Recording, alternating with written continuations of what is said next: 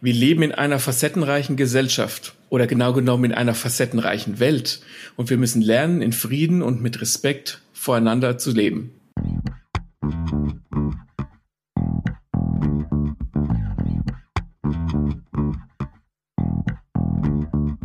Herzlich willkommen zu Lesen und Lesen lassen, dem Bücher- und Schreibpodcast mit Martin und Maxe. Wir wünschen viel Spaß mit dieser Folge.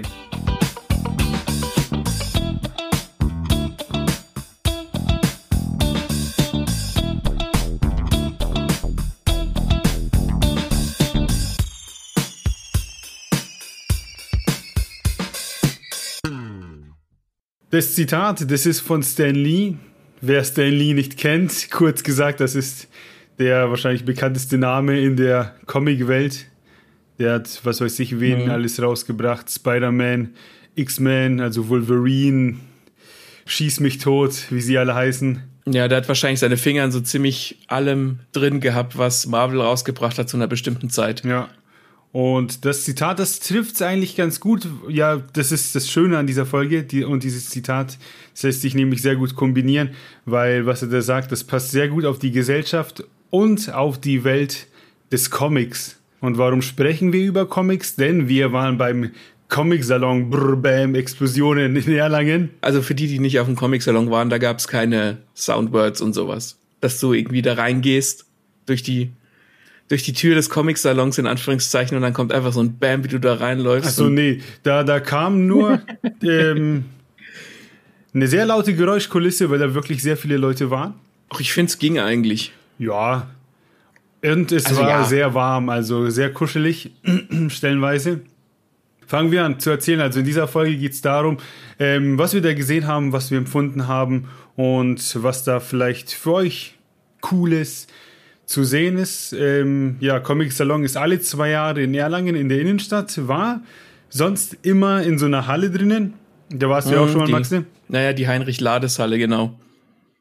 Und, und die, die wurde dann umgebaut und ich kann jetzt nicht sagen, in welchem Jahr das war, aber dann ist der Comic Salon quasi mit, mit so großen Zelten dann in der Innenstadt gewesen und hat dann da quasi überwintert, in Anführungszeichen, solange diese Halle umgebaut wird. Ich weiß nicht, ob die, ob die Umbaumaßnahmen mittlerweile fertig sind. Ich gehe mal davon aus, aber irgendwie fanden es alle geiler in den Zelten und nicht mehr in dieser stickigen Halle, die irgendwie seit den 60ern da steht. Das war auch irgendwie so ein bisschen traurig und, und grau und war jetzt generell nicht so geil. Und jetzt ist der Comic-Salon halt so über die Innenstadt von Erlangen verteilt in so Zelten oder auch in der Stadtbibliothek oder in so, in so Einkaufszentren. Das ist eigentlich ganz geil. Ja, das ist äh, so ein bisschen einer, mit dem wir gesprochen haben, der hat das so ein bisschen als Festival-Feeling bezeichnet und ich finde, es es ganz gut. Man ist dann mal da, ja. geht raus aus der Halle, geht dann darüber ins Zelt, hockt sich kurz auf die Wiese. Ähm, so verteilt sich das, so ist das Ganze ein bisschen lebendiger, aber später mehr dazu. Falls du dich fragt, ja, was ist denn dieser Comic-Salon, worüber reden die? Der Comic-Salon, das ist mit einer der wichtigsten und größten Veranstaltungen für Comic-Kunst und grafische Literatur. Seit 38 Jahren im deutschsprachigen Raum. Das heißt, Comic wird in Deutschland, Schweiz, Österreich groß geschrieben und das merkt man, wenn man irgendwie damit nicht in Berührung kommt, wenn man dahin kommt, spürt man, dass das wirklich ein großes Thema auch ist ähm, bei uns. Deswegen, ja, ja. ich, ja ich, ich, also es gibt in Deutschland, ich meine, in den USA gibt es ja in, in San Diego zum Beispiel die Comic-Con. Ähm, das ist ja so die, die größte Comic-Messe der Welt, wenn man so will. Äh, Comic und, und die USA sind natürlich bedeutend größer als Deutschland da geht dann schon noch ein wenig mehr. Und wir haben ja auch in Deutschland Ableger der Comic-Con. In Stuttgart ist zum Beispiel einer oder in Berlin. Das sind dann mehr so inoffizielle Ableger. Die sind, glaube ich, vom, vom räumlichen Aspekt her größer. Aber was ich finde, ich war auch schon auf, auf so einer Comic-Con in Stuttgart, zweimal schon. Was der Comic-Salon für sich hat, ist, dass der einfach so, also nicht nur, dass er draußen ist und über die Innenstadt von Erlangen verteilt, aber der ist irgendwie persönlicher die Leute, die da sind, die, die sind, denen liegt es mehr am Herzen, dieses Comic, äh, Comic-mäßig oder der Comic an und für sich. Ne, bei so, bei so einer Comic-Con, da sind viele Aussteller und viele Händler, die Sachen verkaufen und das ist schön, weil ich gerne unnützigen Kram kaufe. Aber da ist es mehr, das hat mehr so einen, ja, so einen Markt-Vibe, sag ich ja, jetzt mal. Ja, das ist so ein bisschen, Flohmarktmäßig, wobei Flohmarkt, das, ja, das soll jetzt nicht geringschätzen, das Wort, aber wenn du ja so einen Flohmarkt gehst, guckst und sprichst mit den Leuten und dann erzählt dir vielleicht einer irgendwas, ne? Also wenn ich es vergleichen würde, ist die Comic-Con so ein bisschen da, ähm, der große Supermarkt, in dem man hingeht, da geht man shoppen, ist ein bisschen anonym. Und der, der Erlanger Comic Salon ist mehr so der Flohmarkt, wo du auch mal mit den Leuten sprichst, ja. ja.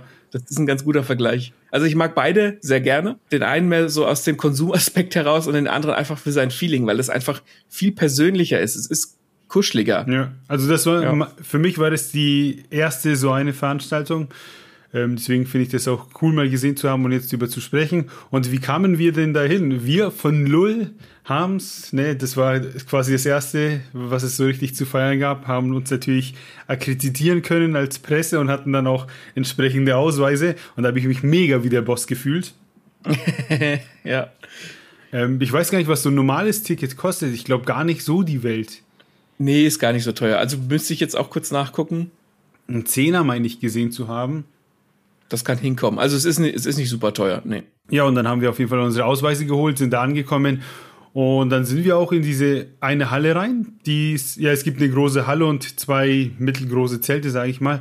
Und da waren schon ziemlich viele Leute und da herrscht auf jeden Fall Reizüberflutung. Also man weiß gar nicht, gehe ich jetzt zuerst nach links oder nach rechts, egal aber in welche Richtung man guckt, überall ist irgendwas mit Comics und Leute, die sich was anschauen und Leute an Ständen, die eben was zum Präsentieren haben. Ja, wir haben es so gemacht, dass wir einfach rein sind und dann sind wir erstmal einfach eine Runde gelaufen, ohne irgendwie allzu sehr irgendwo haften zu bleiben. Weil, ja, ja also entweder man hat einen Plan ähm, oder man macht es spontan, äh, entscheidet spontan, was man da macht. Und einen, den haben wir getroffen, ja. der konnte uns einen ganz guten Tipp geben, und zwar den Jurek Malotke. Den haben wir hier zuletzt bei LOL interviewt, zusammen mit dem Kai Meier. Ähm, die haben beide über das Comic Phantasmen gesprochen. Und der hatte einen ganz guten Tipp für uns, was man denn gegen die Reizüberflutung machen kann. Ich würde sagen, man sollte sich am ersten Mal in den Schlosspark auf die Wiese setzen und erstmal durchatmen. Ähm, und dann vielleicht einfach sich eine der Hallen aussuchen äh, und ja, mal so der Nase nachgehen äh, und dann erstmal irgendwo stehen bleiben, was einem gefällt. Also ich finde Achtsamkeit, das, das hilft einem hier ganz gut weiter bei der Reizüberflutung. Dafür finde ich die Wiese auch super. Also wenn es einem zu viel wird, dann geht man wieder raus und dann kurze Zeit später, dann kann man wieder. Sehr schön. Und wir hatten ja mit dir gesprochen zuletzt über Phantasmen, den Comic. Ähm, hast du den auch wieder dabei oder was finden die Leute bei dir zu sehen? Was gibt es da? Den habe ich dabei, genau. Ich bin von Splitter ja eingeladen, da ist der Comic rausgekommen. Und den habe ich jetzt auch hauptsächlich signiert, zusammen mit meinem ersten Splitterbuch. Äh, wie ist es noch? Das Fleisch der vielen. und lustigerweise, es gibt hier ja, ich habe ja so kleinere Sachen noch für andere Verlage gemacht. Also ähm, Ash sind auch da, für die ich schon mal eine Kurzgeschichte gezeichnet habe. Äh, Captain Berlin sind da. Da bin ich in Heft 11 vertreten, was ich auch schon gesehen habe. Ähm, dann bin ich bei Kultgeschichten, die habe ich jetzt allerdings noch nicht gesehen. Da bin ich bei Sumi. Äh, und mir hat auch schon einer mein gratis Comic-Heft von diesem Jahr unter die Nase gelegt zum Signieren. Also ist alles dabei. Ist so ein bisschen so eine Schatzsuche, eine Jurek Malotke Schatzsuche hier. Du bist ja fleißig am Signieren. Wie ist denn das? Ähm, nach so vielen Unterschriften fängst du dann an, eine Signatur zu freestyle und mal gucken, wie du jetzt äh, signierst oder hast du da eine fixe? Ich habe so eine fixe, aber ähm, ja, ich überrasche mich da auch immer ein bisschen selber mit. Also meine Signatur ist ja, die ähm, sieht so aus, als hätte die ein, ähm, ein autistisches Kind geschrieben. Äh, und ich gucke dann immer jedes Mal, äh, die noch so ein bisschen zu optimieren. Das ist immer so der, der Spaß daran. Und das Gute ist, die, ich zeichne die so aus der hohlen Hand, so ganz locker. Darum kriege ich auch keine, kein steifes Handgelenk und so. Das kann ich also stundenlang machen.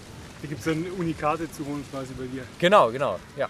Du hast gleich ein Panel um 14 Uhr mit dem Titel Die Latte liegt hoch, was soll denn schon schief gehen? Deswegen die Frage, was soll denn schief gehen? Äh, dann nehme ich jetzt schon mal alles vorweg. Ähm, ja, was soll schief gehen? Also es geht um Adaption. Äh, das ist die Sache. Und zwar um die Adaption von berühmten Werken.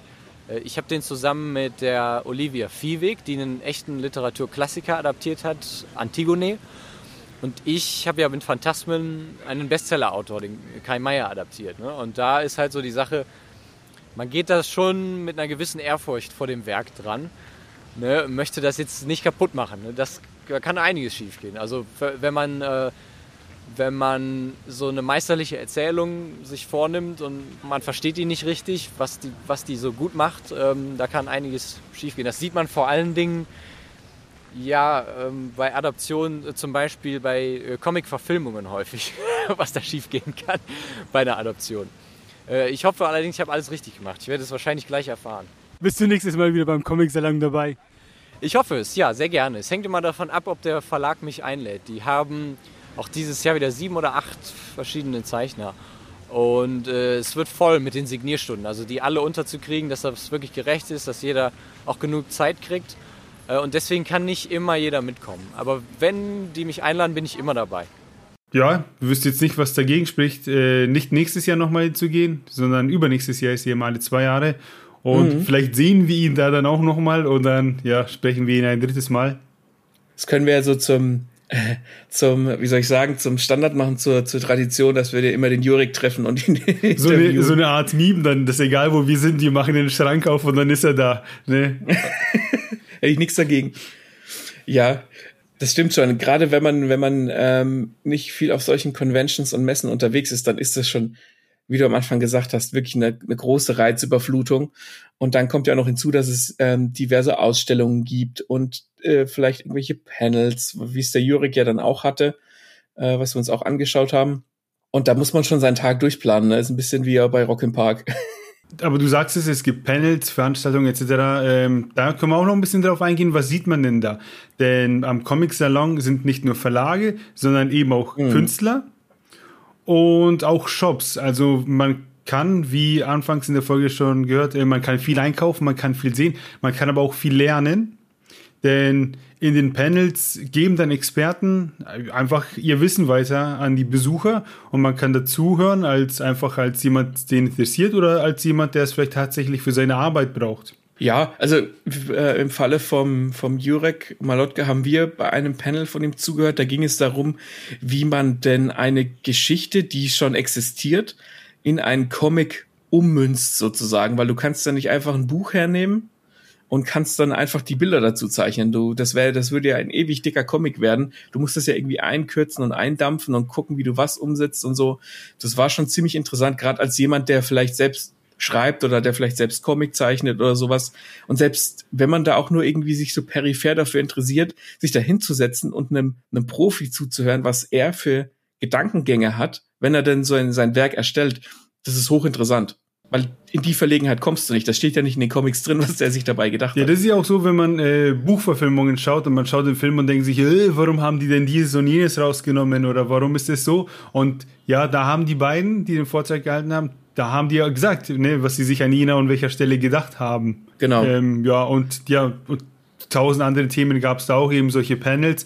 Was es auch gab, ähm, sind Ausstellungen. Da wurden dann, sag ich mal, entweder Ateliere aufgemacht oder welche benutzt, die schon da sind, mit eben von Künstlern wurden da Bilder ausgehängt. gab sehr viel zum äh, Sehen, zu gucken, auch für die Kids. Äh, das war sehr schön, finde ich. Ähm, konnte man auf jeden Fall viel rumlaufen und viel angucken. Es ist vor allem auch für jeden was dabei. Ne? Du, kannst, du kannst in die, in die erste Halle reingehen, kannst da durchgucken bei den Verlagen, kannst dir kannst Sachen shoppen gehen. Da waren dann auch die, die Künstler, die sind da gesessen äh, zu festen Zeiten und haben was signiert oder was, äh, ja, was gezeichnet. Du, du kannst auch zu kleineren Ständen gehen, wo dann so ein Mann Künstler oder Comiczeichner auch aus anderen Ländern ihre Sachen vorstellen. Du kannst zu Verlagen hingehen, kannst Fragen stellen. Du kannst zu diesen Paneln gehen, die wir eben angesprochen haben. Du kannst dich aber, das ist das Tolle in, in Erlangen, du kannst dich da auch einfach nur im Schlossgarten auf die Wiese setzen und kannst dir die Cosplayer angucken, die da rumlaufen. Ja. Und das fand ich, das ist, finde ich, ein richtig cooler Fanservice, dass dann wirklich die Künstler und halt nicht wenige hinkommen und dann gibt's so, ja, ein Timetable an Signierdingern und was man gesehen hat, dass die dann nicht einfach nur signieren, sondern die zeichnen die ja auch in das Buch, was du mitbringst, und die unterhalten mhm. sich auch mit dir. Da wird sich Zeit genommen für die Leute. Und die Schlangen, die waren stellenweise, sag ich mal, ein bisschen lang, aber nie so lang, dass ich mir gedacht habe, so, boah, hätte ich jetzt keinen Bock, mich hier anzustellen. Sondern das war alles, sag ich mal, schön gemütlich. Es, ja, das ist eben der Vorteil vom, vom Erlanger Comic Salon, dass der so, A, so überschaubar klein ist. Er ist im Vergleich zu anderen Comic-Cons klein. Und B, dass sich das durch, dadurch durch die Location in der Innenstadt einfach verläuft. Und das, das, das hast du halt sonst nirgends. Und das gibt so eine ganz einzigartige Atmosphäre und du musst halt nicht, teilweise nicht ewig warten. Und wir waren an einem Samstag da, also wo dann wirklich Hauptverkehrszeit war. Ja. Einen haben wir noch getroffen, den Comic-Experten Philipp Kolleg, den hatten wir auch schon mal in einer Folge zu hören. Und der war für den Stand von Reprodukt am Start. Und der war ja schon sehr oft beim Comic-Salon. Also das ist ja. einer von den Veteranen, sage ich mal. So oft wie der da war, waren, glaube ich, die wenigsten. Und der kennt auch, ja. daher das Erfolgsgeheimnis vom Comic-Salon und das hat er uns natürlich verraten, weil uns hat interessiert, hier, wir in Franken sind ja mehr bekannt für unsere Bierdichte als für unsere Comicdichte. Ja, mhm. und wieso der Comic-Salon dann trotzdem so gut funktioniert. Also ich würde sagen, der Comic ähm, ist das Bier der Literatur und oder zumindest der, das Helle der, der Literatur. Äh, ich komme komm zwar aus Berlin und respektive wohne da seit ein paar Jahren, aber selbst wir Berliner lieben das süddeutsche Helle und dementsprechend äh, sehe ich da eigentlich gar keinen Unterschied. Weißt du, wenn wir hier sind auf, der, auf dem Comic-Salon, das ist halt für uns, ist es halt, äh, ob du jetzt halt äh, Bierkultur oder Comic-Kultur hast. Und abends äh, fließen diese zwei Kulturen sowieso zusammen. Der Comic-Salon insgesamt, warum ist der so wichtig für die Szene? Was unterscheidet ihn von anderen Messen? Ja, der Comic-Salon ist halt äh, für uns im Grunde das Herzstück der deutschsprachigen Comic-Szene. Also, das gibt es schon ewig, seit ähm, über 20 Jahren und wir sind alle, alle, die hier arbeiten, sind mit dem Salon aufgewachsen. Also wir, ich bin jetzt schon das äh, achte oder neunte Mal hier.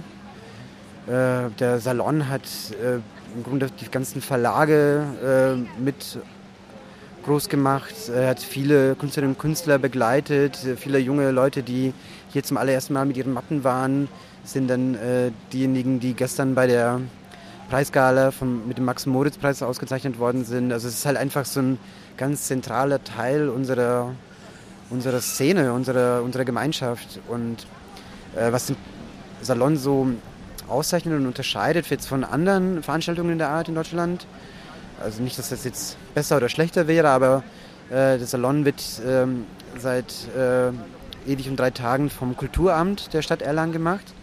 Hier gibt es so einen ganz starken Fokus auch auf Ausstellungen, auf ähm, ja, so Performance-Kunst, also, also äh, Lesungen, ähm, Diskussionsrunden und äh, es geht halt nicht nur um Signaturen und Comics, also sondern auch um das, das naja, und ich finde, das ist halt etwas, was halt zeigt, was für Facetten der Comic auch hat.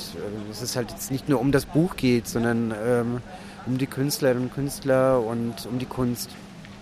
Wunderbar. Und äh, was meinst du, wer hat mehr Spaß hier, die Aussteller oder die Besucher? also ich glaube, die Besucher. Allein schon deswegen, also ich will mich natürlich nicht beschweren, ich äh, liebe das. Ich, äh, das, äh, das. Der Salon ist etwas, worauf wir uns tatsächlich äh, zwei Jahre lang freuen, wie auf einen Sommerurlaub. Aber ähm, klar, als Aussteller, als Ausstellerin ähm, kriegst du nur einen Bruchteil von dem mit, was dir geboten wird. Also das, was wir hier alles auffahren, die Ausstellungen, die wir hier Tage vor dem Salon aufbauen oder respektive die Künstlerinnen und Künstler, ähm, all diese Panels, die hier, äh, all das, diese, diese ganze Hirnschmalz, der hier reinfließt, das ist dann für euch, für die Besucher. Aber ich kriege hier nichts davon mit. Also ich habe vielleicht am Sonntag ein, zwei Stunden, um halt mich durch zwei Ausstellungen zu hetzen. Und ich habe schon ganz, ganz lange, äh, ganz, vor ganz vielen Jahren damit abgeschlossen, mir hier irgendwas anzugucken. Also wenn du, wenn du dich damit, wenn du das akzeptierst, dass es äh, etwas ist, was nicht für dich ist als Aussteller, dann äh, kannst du auch, bist du sehr viel glücklicher, weil es gibt so fantastische Ausstellungen. Ähm, äh, die äh, Katrin Meurice, äh, die ist eine der besten Zeichnerinnen Frankreichs derzeit. Äh, Liv Strömquist ist ja wirklich so ein Phänomen äh, der äh, Comic-Kunst, die die hier nach äh, Quatsch, Berlin, sage ich schon, nach Erlangen geholt haben. Und äh, aber auch sowas wie Gang Ho, dieser Comic aus München, äh, die Daniela Streiter. Äh, das sind super Sachen und nichts davon kriege ich mit. das, was wir mit der Festivalatmosphäre meinten, hat er auch gesagt. Und das ist einfach, ja, das klingt komisch, aber es ist wirklich schön, sich da durchzuschlängeln, wie in so einer Einkaufspassage. Einfach mal da gucken und da gucken und hier sein, sich hinsetzen, ausruhen, Eis essen und dann einfach weiter Comics gucken. Ja, das hat, das hat, das hat eine ganz einzigartige Atmosphäre im Vergleich zu irgendwelchen großen Messehallen, wo man halt sonst irgendwie äh, Messen besucht, ja. Und man guckt nicht nur Comics, sondern du hast auch schon ein Wort gedroppt, und zwar Cosplay. Und mhm. das fand ich cool, dass dann so hier nach Franken dann, entweder waren die Cosplayer schon da oder sie kamen. Ähm, auf jeden Fall waren da nicht wenige. Ja. Da gab es, keine Ahnung, immer wenn man sich umgedreht hat, war da ein Cosplayer. Ja, also ich meine, du hast das bei größeren Comic-Cons, hast du natürlich noch viel, viel, viel, viel mehr Cosplayer. Da hast du überall, da kannst du, da bist du als Normalo fast schon in der Unterzahl. Aber da ist es so eine handverlesene Anzahl an Leuten, die Cosplay machen. Und ich finde, ich fand, früher fand ich Cosplay immer so, äh, dass die Leute sind komisch. Halt so, wie man halt denkt, wenn sich da jemand als irgendeine Manga-Figur oder eine Comic-Figur verkleidet. Heute ist es aber so, dass sich, dass sich das viel mehr etabliert hat und Cosplays generell einfach besser aussehen. Also da siehst du jetzt nicht nur die, ähm, das, wie soll ich sagen, das super bunte, bunte Manga-Mädchen in Anführungszeichen. Da war zum Beispiel auch ein, eine Leia und ein Luke Skywalker und die waren beide so, ich würde jetzt mal sagen, in ihren 60ern. Mhm, ja. Und das ist einfach ko komplett geil, dass das halt einfach angekommen ist äh, in der Gesellschaft. Dass da halt einfach Star Wars-Fans sind und die sagen, okay, das ist der Comic-Salon und dann packe ich halt mal ein richtiges Kostüm aus oder schneide mir was zusammen oder baue mir vielleicht sogar was zusammen, ziehe mich an und gehe da hin und genieße die Aufmerksamkeit, die dann auf mir liegt. Die Ghostbusters haben wir auch gesehen. Die Ghostbusters haben wir auch gesehen. Ähm, den ja. haben wir auch ein Foto gemacht und hätte ich keine Cosplayer gesehen, wäre ich enttäuscht gewesen. Irgendwie gehört das schon dazu. Wenn man an Comics denkt etc., dann, dann müssen die da rumlaufen. Auch wenn man, keine Ahnung, wie du schon sagst, so vielleicht hat der ein oder andere Vorurteile oder so, aber das ist, Teil, das ist Teil dieser Gesellschaft. Die müssen, umso besser die aussehen, desto mehr freut man sich dann auch irgendwie. Und auch wenn die, sage ich mal, nicht so geil aussehen, verzeiht man das, finde ich, irgendwie ziemlich schnell. Ja, natürlich, klar, die, die leben halt quasi das Ding. Das ist, das ist für die ein Teil ihrer Identität. Und die freuen sich tatsächlich auch, wenn du dann halt hingehst und sagst, hey, kann ich ein Foto mit dir machen? Weil deswegen sind die ja da, die wollen ja die Aufmerksamkeit. Ja. Und ich bin, ich bin jemand, ich bin als, als Kind, keine Ahnung, wenn da jemand in so einem Mickey Maus Kostüm, so wo du halt richtig anziehst, wo du so richtig reinsteigst, habe ich als Kind schon nicht Schiss davor gehabt, aber ich wollte das nicht. Ich wollte da nicht hingehen, ne, selbst da muss, wenn meine Eltern gesagt haben, jetzt stell dich doch mal dahin, wir machen ein Foto, das wollte ich nicht und das habe ich heute immer noch. Ja, wie heißt der, ähm, der Modetyp, mit dem wir das Foto machen wollten? Karl Lagerfeld. Ja, genau, da war auch Karl Lagerfeld vor Ort. Und der hat uns dann an den Stand, sage ich mal, geführt, oder er stand eigentlich schon an dem Stand. Das war ein Verein, der Komikaze hieß er, glaube ich. Ja, Komikaze, genau. Und die waren ja auch verkleidet als so tote Künstler. Das heißt, wir haben so zwei Bilder von Albrecht Dürer gemalt bekommen. Ja, die habe ich hier noch liegen, die Albrecht Dürer Bilder. Ja, das war ganz witzig, Hase, ja. Also das finde ich auch ziemlich clever, dass sie sagen, dass sie quasi tote Künstler cosplayen. Ich meine, Karl Lagerfeld als Modedesigner ist ja auch, ist auch Kunst. Und der andere als Albrecht Dürer, und da waren noch zwei dabei. Kann ich jetzt nicht mehr sagen, wer das war. Aber das finde ich einfach ziemlich geil und clever, wie sie dann quasi Cosplay mit ihrem Verein verbinden und sich dann hinsetzen und der malt einfach einen Hasen auf ein Stück Papier und sagt dann, das ist der Dürerhase. Finde ich eine richtig, ah, richtig geile Idee. Der hat doch noch irgendeinen Spruch gedroppt, irgendwie der schlafende Hase vom Dürer oder so. Ja, irgendwie sowas. Ja. Ja, das war ganz witzig, dass da wirklich die Leute, auch wenn sie, entweder sie kommen als Cosplayer dahin und schauen sich das an, oder die Leute am Stand überlegen sich irgendwelche lustigen Sachen und machen das nochmal lebendiger. Und was man dazu wissen muss, diese Leute, die wir eben beschrieben haben, das waren irgendwie nicht so die 20-Jährigen, die jetzt Gaudi machen, sondern das war älteres Publikum, das waren Erwachsene, die halt einfach Bock auf diese Comic-Welt haben und da mitmachen ja. wollen. Ähm, da gab es keine Altersgrenze äh, nach oben nee, und nach unten ja. hin. Da war wirklich jeder vertreten. Und das, und das ist schön. Das ist so ein bisschen, wie soll ich sagen, so, so eine Comicmesse, wo dann Leute zusammenkommen, die alle, allen Alters, die aber alle dasselbe Interesse teilen, dann ist völlig wurscht, ob du jetzt Luke Skywalker oder die Ghostbusters oder keine Ahnung, Naruto bist. Die kommen da zusammen und das ist wie ein Stückchen Weltfrieden da. Da gibt's keinen Stress, da gibt's keinen kein Darth Vader, der sich mit, mit einem, keine Ahnung, mit einem Ghostbuster battelt. Das ist, weil alle dasselbe geil finden. Und das findet man als Zuschauer auch geil. Und das macht die Atmosphäre sehr angenehm. Ja. Und da gibt es so viel zu sehen. Also wir haben jetzt Stan Lee verwendet als äh, Einleitung, wobei die Stan Lee Sachen, die Marvel Sachen, das ist ja, sag ich mal, Mainstream. Ey, es gibt so viele Verlage, so viele Comics, das glaubt man gar nicht, wenn man sich damit nicht beschäftigt, sondern wirklich nur den Fernseher anmacht und ja, sich berieseln lässt, was es so gibt, da kriegt man nur einen Bruchteil von dem mit, was mhm. es an Comics auf dieser Welt gibt und was für Geschichten und wie viele Verlage etc. Also, boah, da war ich echt überrascht. Ne? Das war äh, schon der Wahnsinn. Dabei ist Comic, ja, muss man sich ja überlegen. Ich meine, Bilder zeichnen ist ja die more basic äh, Geschichten erzählen geht ja gar nicht. Ich meine, selbst die Höhlenmenschen, das waren die ersten Geschichten, die entdeckt wurden, die haben Bilder an die, an die Steinwände gemalt oder gemeißelt. Selbst ein Buch lesen erfordert ja die, die Fähigkeit zu lesen. Und Comics sind ja im, im Grunde genommen die Bilder, die die Geschichten erzählen. Und das bringt halt eine so große Masse an Menschen zusammen und jeder kann, kann das verstehen. Und da sind selbst auch so Ein-Mann-Verlage, ähm, unterwegs, wo, von denen du noch nie was gehört hast, aber du, du kannst dich dann da hinstellen und kannst den Comic von denen angucken und die freuen sich dann auch. Ja. Das, das finde ich schön. Oder halt irgendwelche Künstler, die dann so auch so kleine Bütchen haben und dann halt irgendwas verkaufen, was sie gezeichnet haben. Das finde ich, finde ich großartig, weil du, die Leute sind glücklich, du bist glücklich, du findest vielleicht was, was du sonst nirgends gesehen hast. Und ja, Weltfrieden. Und man konnte überall ein bisschen was mitnehmen. Und es mhm. waren ja nicht nur Verlage da, sondern wir haben es auch schon gesagt, es waren auch Shops da. Und einer aus Franken, der durfte da natürlich nicht fehlen. Und zwar der Ultra Comics. Das ist hier so ein bisschen das Comic-Maker bei uns.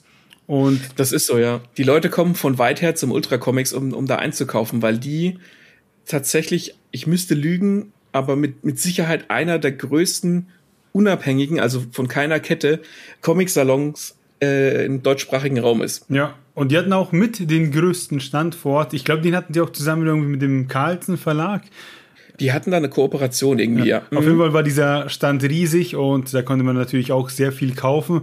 Und ja, als großen Player bei denen äh, beim Comic Salon mussten wir die natürlich zu Wort kommen lassen. Und da haben wir ganz kurz mit dem Leon gesprochen und der hat uns verraten, was da so die Cash Cow bei denen am Stand war. An sich ist es einfach ein großes Event auch für uns. Ja, wir haben hier, na, wir haben, sind ja hier mit dem Carlsen-Stand da, aber haben auch unseren eigenen Stand.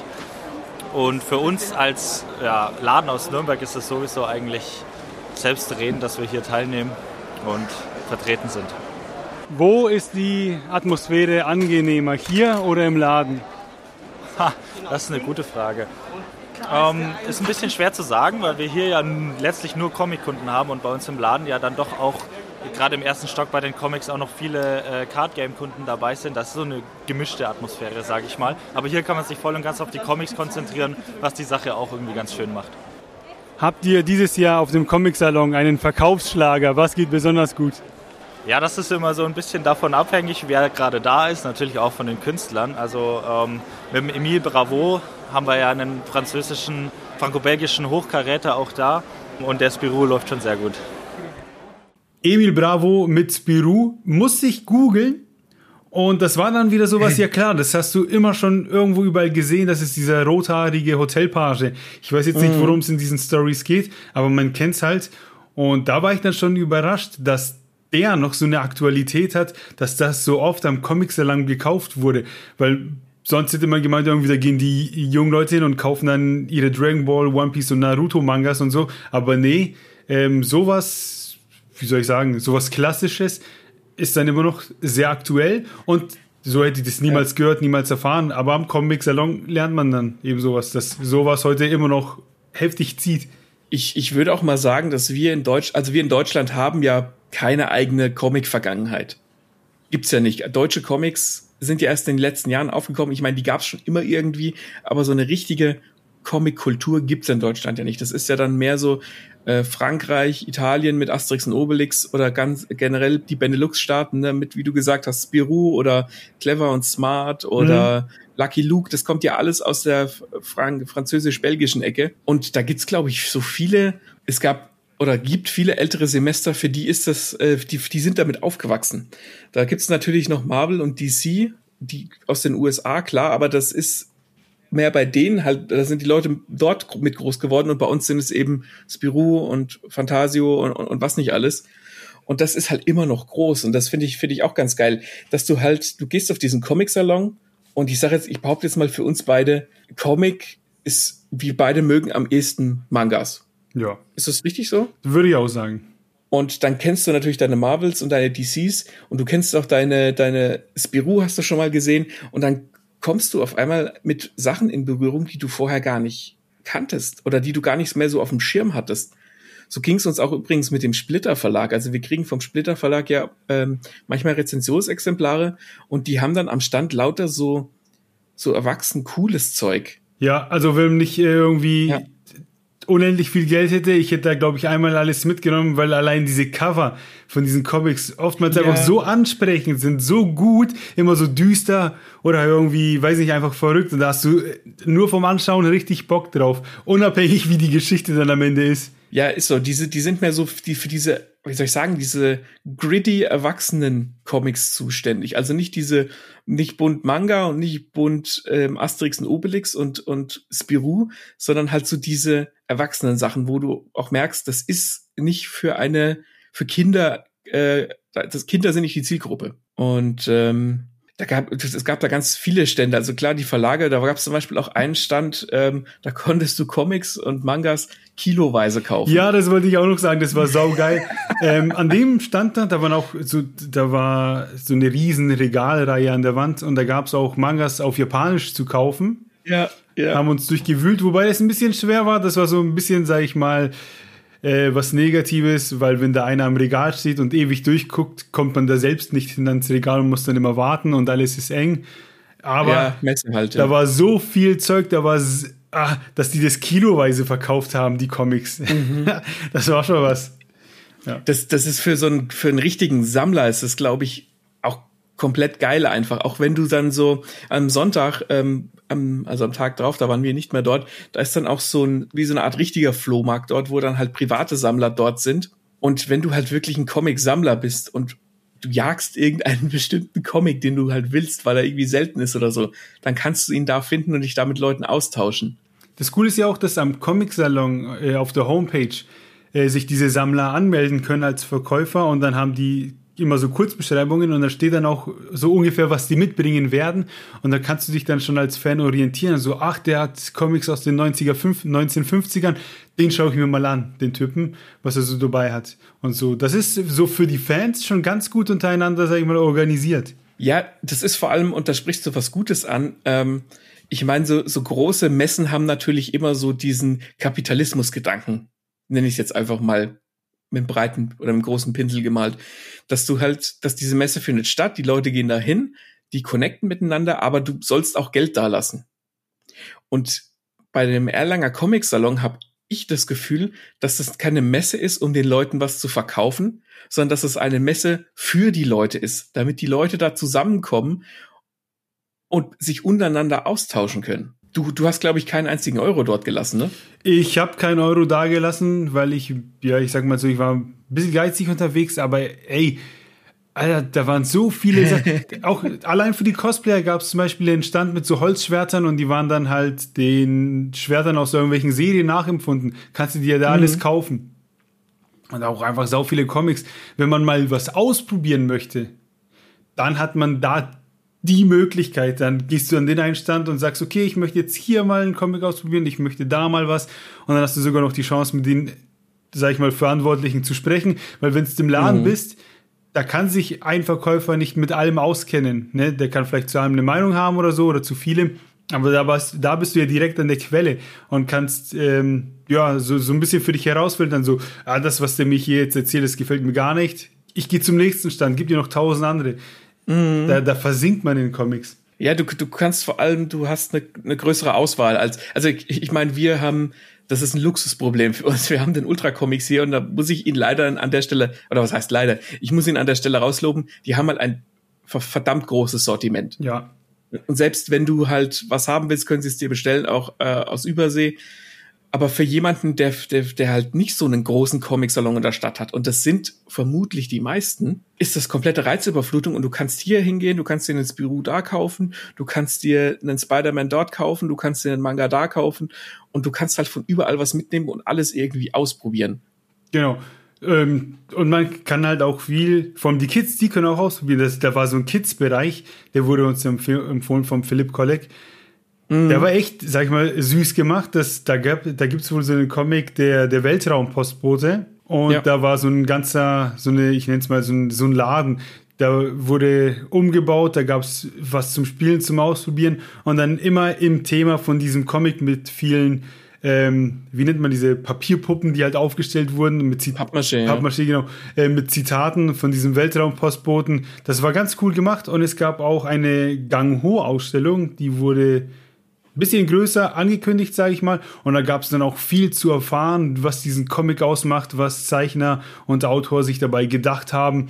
Und diese Bilder, die sahen halt so cool aus, dass man sich immer dachte, so, ja, das wäre was fürs Wohnzimmer. Das sieht ganz cool aus. Aber leider konnte man die Sache nicht abnehmen. Zumindest wärst du wahrscheinlich nicht weit gekommen. nee. Aber das ist ja das Coole, ne? Das ist immer so, Comics, heute nicht mehr, aber früher war das so, ja, das sind bunte Bilder und das ist irgendwie ver verpönt, sage ich jetzt mal, ne? Weil die Eltern so, ja, komm, liest ein lustiges Taschenbuch und gut ist. Aber wenn du diese, diese Comics oder diese Panels oder diese Zeichnungen aus ihrem Medium rausnimmst und die einfach an so eine große dunkle Wand hängst, wo dann nur dieses Comic-Panel hängt, dann ist das auf einmal Kunst. Und dann stellt man fest, das ist Kunst, auch in dem Comic drin. Und ja. die haben sich auch mit Gang Ho ein cooles Beispiel ausgesucht, weil das, ja. das ist so eine Dystopie, Action, äh, wobei es keine Zombies sind, sondern andere Monster. Aber es geht so halt ja in die, in die Richtung, Mensch muss überleben. Und das ist schon eine starke Nummer, das haben wir auch mal rezensiert. Und das ist ja, ja wohl so groß geworden, dass man gesagt hat, das stellen wir im Comic-Salon aus. Und wer sich das angeschaut hat, hat wahrscheinlich ähnliches empfunden wie wir, weil ja, ist halt einfach cool. Ja, ist so. Und die, die beiden Zeichner, ich habe jetzt ihre Namen leider nicht im, im Kopf. Die haben auch, entweder haben sie oder sie werden noch, ich glaube, sie haben, für ein weltweites Batman-Projekt haben sie quasi Deutschland vertreten. Und das ist schon, also wenn du, wenn du, also offiziell Batman, einen Batman-Comic zeichnen kannst, ich glaube, dann hast du als Comiczeichner, kannst du schon auf der Liste der zehn Sachen, die du machen willst, bevor du stirbst, abhaken. Ja, und eigentlich bleibt uns nicht mehr viel zu sagen, außer ein Fazit zu schließen und zu sagen, dass halt Comics eben nicht nur Batman und Superman sind, was ja die wirklich großen Namen sind, aber darunter fällt noch so viel mehr. Und das alles kriegt man gebündelt am Comic-Salon im Erlangen. Im Erlangen? Im Erlangen, scheiße. Im Erlangen innen drin. Im Erlangen innen drin. Das alles kriegt man in Erlangen. Ich sag's dir, ich schneide es nicht raus. ist okay. Mein Fazit zu dem Ganzen ist, fällt ganz ähnlich aus. Also ich weiß, dass die Welt ja groß ist und ich war ja auch schon auf anderen Comic-Cons und so und habe da immer Spaß dran und bin auch immer sehr kauffreudig. Aber man sollte, man, ich finde auch, dass wenn man von weiter weg kommt, dass der Erlanger Comic-Salon einfach eine Reise wert ist. Einfach um diese ganze Atmosphäre dort aufzusaugen. Die, die von, den, von Zelt zu Zelt zu tingeln, sich vielleicht irgendwo hinzusetzen und ein Eis zu essen und zu gucken, wie, äh, keine Ahnung, Kinder mit den Ghostbusters ein Foto macht. In dem Fall waren wir die Kinder und haben das Foto gemacht. Ähm, sich auch vielleicht ein Panel anzuhören, vielleicht in eine Ausstellung reinzugehen. Du hast einfach so eine große Variety an Sachen, die du da machen kannst und die, und die Atmosphäre, die du dann da aufsaugen kannst, das ist einfach was, das kriegst du sonst nirgends in Deutschland oder in der Welt, weil es das in dieser Größe oder in dieser Form gar nicht gibt sonst. Ja, nur im Erlangen. Ja. Nur im Erlangen innen drin. Ja, kein Scheiß, ich habe mich nach dem Besuch irgendwie schlauer gefühlt. Ja? Man hat so für ja, sich ja, mitgenommen, so, oh, okay, das ist voll die Riesenwelt und das ist nicht nur für Kinder, sondern da hast du ja, wie wir schon gesagt haben, auch das ältere Publikum, die sich das holen, ähm, dieses und jenes, irgendwelche Sachen aus Belgien. Ähm, das ist, ja, das ist, das ist eine Szene für sich, eine gewaltige Szene, die man, finde ich, nicht unterschätzen sollte. Das heißt ja für uns dann, beim nächsten Mal gehen wir auf eine größere Comic-Con, oder? Ja, wenn eine in der Nähe ist oder wenn du den Flug zahlst. also die San Diego Comic Con würde ich mir tatsächlich schon wirklich gern mal reinziehen. Einfach, da kriegst, das kriegst du auch jedes Jahr mit, wenn dann irgendwie, oh, ich müsste lügen, wann ist dann die San Diego Comic Con? Auch irgendwann im Juli, meine ich. Und da sind dann auch immer, da sind die Panel, da ist halt dann kein Jurek Malotke auf einem Panel, da ist dann halt keine Ahnung, ich sage jetzt mal George Lucas auf, auf dem Panel. Ähm, und zu verschiedenen Serien, wo halt wirklich die großen Stars hocken. Und die hast du manchmal, die hast du manchmal in Deutschland auch. Also ich habe schon Hollywood-Schauspieler oder Schauspieler auf einem Panel gesehen, die bekannter sind. Das hast du im Erlinger Comic Salon nicht, aber das ist dann einfach nochmal alles eine, Nummer größer. Das ist alles halt einfach auf elf gedreht. Vielleicht kommt es ja in Zukunft dann, dass wirklich die, ne, die Stars nach Erlangen reisen. Hier Ja, Robert. Robert, Robert Downey Jr. im Erlanger Comic Salon. Ja, das wäre richtig In einem- geil. In einem un, unklimatisierten Zelt, alle am Schwitzen und er erzählt über Iron Man. Im Iron Man-Kostüm läuft er den ganzen Tag da schon so rum und alle denken, das ist ein Cosplayer. Und dann kurz bevor das Panel losgeht, läuft er quasi so durch die Menge rauf auf die Bühne und setzt den Helm ab. Er fliegt zur Bühne. Ja, so wird es beim nächsten Mal laufen dann. Schaut euch an, fahrt da mal hin, wenn sich die Möglichkeit für euch ergibt. Ihr werdet, denke ich, nicht enttäuscht sein. Ähm, auch wenn man nur einen Tag da ist, kriegt man auf jeden Fall, finde ich, genug zu sehen. Deswegen, ähm, Empfehlung ist ausgesprochen. Ich würde sagen, wir hören uns bei der nächsten Folge. Die nächste Folge kommt, ich glaube, die habt ihr sogar in der letzten Folge schon angekündigt. Die nächste Folge kommt am 6. Juli. Genau. Und lasst uns überall, wirklich überall, wo es uns gibt, bei Spotify, Amazon Music, Apple Podcast, überall Feedback und Sterne da. Wir freuen uns tierisch, wenn wir da sehen, oh, da ist wieder einer und der hat uns vier, fünf Sterne gegeben. Das ist so ein geiles Gefühl. Haut uns die, Ja. das Feedback raus. Wir freuen uns da mega und wir freuen uns auch auf die nächste Folge und sagen auf Wiederhören. Auf Wiederhören.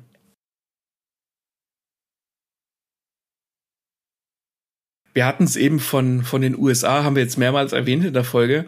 Und ich war ja schon ein paar Mal drüben in, in den USA. Und das erste Mal war 2012. Da haben wir zu fünft eine Rundreise gemacht an der Westküste. Und wir hatten einen Mietwagen, sind da rumgefahren und waren in einem, in einem Nationalpark. Ich kann, jetzt- kann jetzt nicht mehr sagen, wo das war. Ich weiß, dass es ähm, auf dem Weg zum Lake Tahoe war. Und der ist in, lass mich lügen, entweder ist er in Utah oder in Arizona. Jedenfalls sind wir da durch so einen Nationalpark gefahren und sind da so Serpentinstraßen gefahren. Und unsere Fahrerin übel am Schwitzen, weil der, weil zu fünf brauchst du halt auch so ein SUV, so einen großen. Fahrerin übel am Schwitzen, weil da gibt's keine Leitplanken. Oh, oh sowas Da mag ich gar nicht, auch als Beifahrer. Ja, da gibt's keine Leitplanken und wenn dir jemand entgegenkommt, dann musst du halt schon irgendwie gucken, dass du aneinander vorbeikommst. So. Und sie völlig am Schwitzen und hinter uns ist immer so ein Pickup. Der kam immer mal auf, hingefahren, schneller, langsamer und du hast gemerkt, der wollte überholen, aber bei sowas überholen ist halt tricky, Mhm. sag ich jetzt mal so. So, und dann fahren wir da die ganze Zeit entlang durch diesen, durch diese Serpentinstraßen zu unserem nächsten Ziel. Und der Typ als hinter uns, der hat jetzt nicht irgendwie gedrängelt oder so, aber du hast gemerkt, der wollte vorbei. Und da kam halt vor uns, war eine, war eine richtig große Serpentine, eine richtig starke Kurve. Und wir fahren halt rechts am, am Berg, am Hügel entlang. Und auf einmal zieht er an uns links vorbei und einfach die, den Berg runter. Was? Ja, der zieht vorbei und du siehst nur noch die, die, die Bremslichter und halt nur so den, den Arsch runter, den, den, in Anführungszeichen, den Berg runter. Alter. Das ist da, und dann, also, ich kann ich nicht beschreiben, was ich da gefühlt habe. Wir sind rechts hingefahren direkt. Ich war der Erste, der ausgestiegen ist. Mir wurde heiß und kalt und ich habe, mir war komplett schlecht für diesen einen Moment und ich dachte, oh fuck, weil wenn es sich da runternudelt, Ja, ja. dann, dann, da, da ist Sense, brauchst du nichts mehr, ist nichts mehr. Und dann laufe ich dann dahin, um zu gucken und hab in deinem Kopf laufen so viele Bilder gleichzeitig Mhm. ab, du stellst dir alles Schlimme gleichzeitig vor. Und jetzt pass auf. Jetzt hat dieser Typ, und es, es, es war halt einer von diesen, wie soll ich sagen, Rednecks, ja. der, der ist da runtergefahren und der hatte Glück, dass an genau dieser Stelle aus, der, aus dieser Böschung, aus dem Berg, ein Baum rausgewachsen ist, Aobacht, der sich auch noch gegabelt hat, so dass er breit genug war, dass er dem sein Auto hat aufhalten können. Alter. Das sind, Und- ja.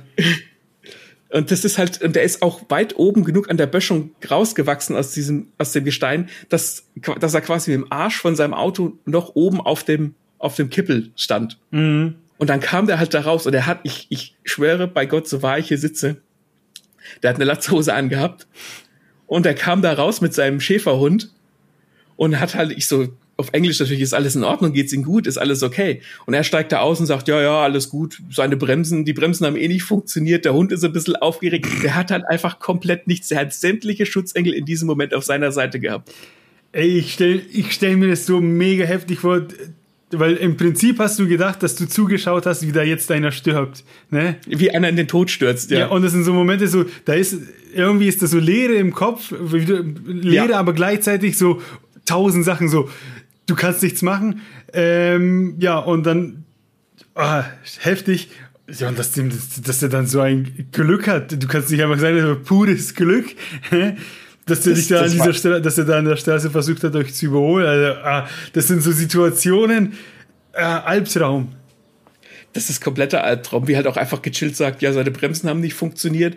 Und der Hund war dann halt neben dran, klar, der war wegen aufgeregt, er war überhaupt komplett unverletzt Mhm. und sagt dann so zu uns, da oben hattest du übrigens auch kein Handyempfang, ne? Der hing dann da. Ja. Der war dann da. Und da kam auch kein Auto vorbei. Und er hat dann gesagt, ja, es wäre doch ganz nett, wenn wir im nächsten Ort bei der Polizei oder bei der Feuerwehr Bescheid geben könnten, dass er da oben hängt, dass er da fest sitzt. Und er hat noch eine Steige Bier hinten drin. Er überlebt es schon. Komplett geil. Ey, ja, fällt, fällt mir nichts zu ein. Das sind so, das, das glaubt man, in dem Moment, wo es passiert, glaubt man es irgendwie nicht. Nee, ich, ich, ich hoffe, diesem Mann geht's auch heute noch gut und ich hoffe, er hat seine Bremsen richten lassen, weil er an der Serpentinenstraße ohne Leitplanken mit kaputten Bremsen an jemandem vorbeizieht, ist nicht die beste Idee. Und ich hoffe auch, dass der Hund sich erholt hat.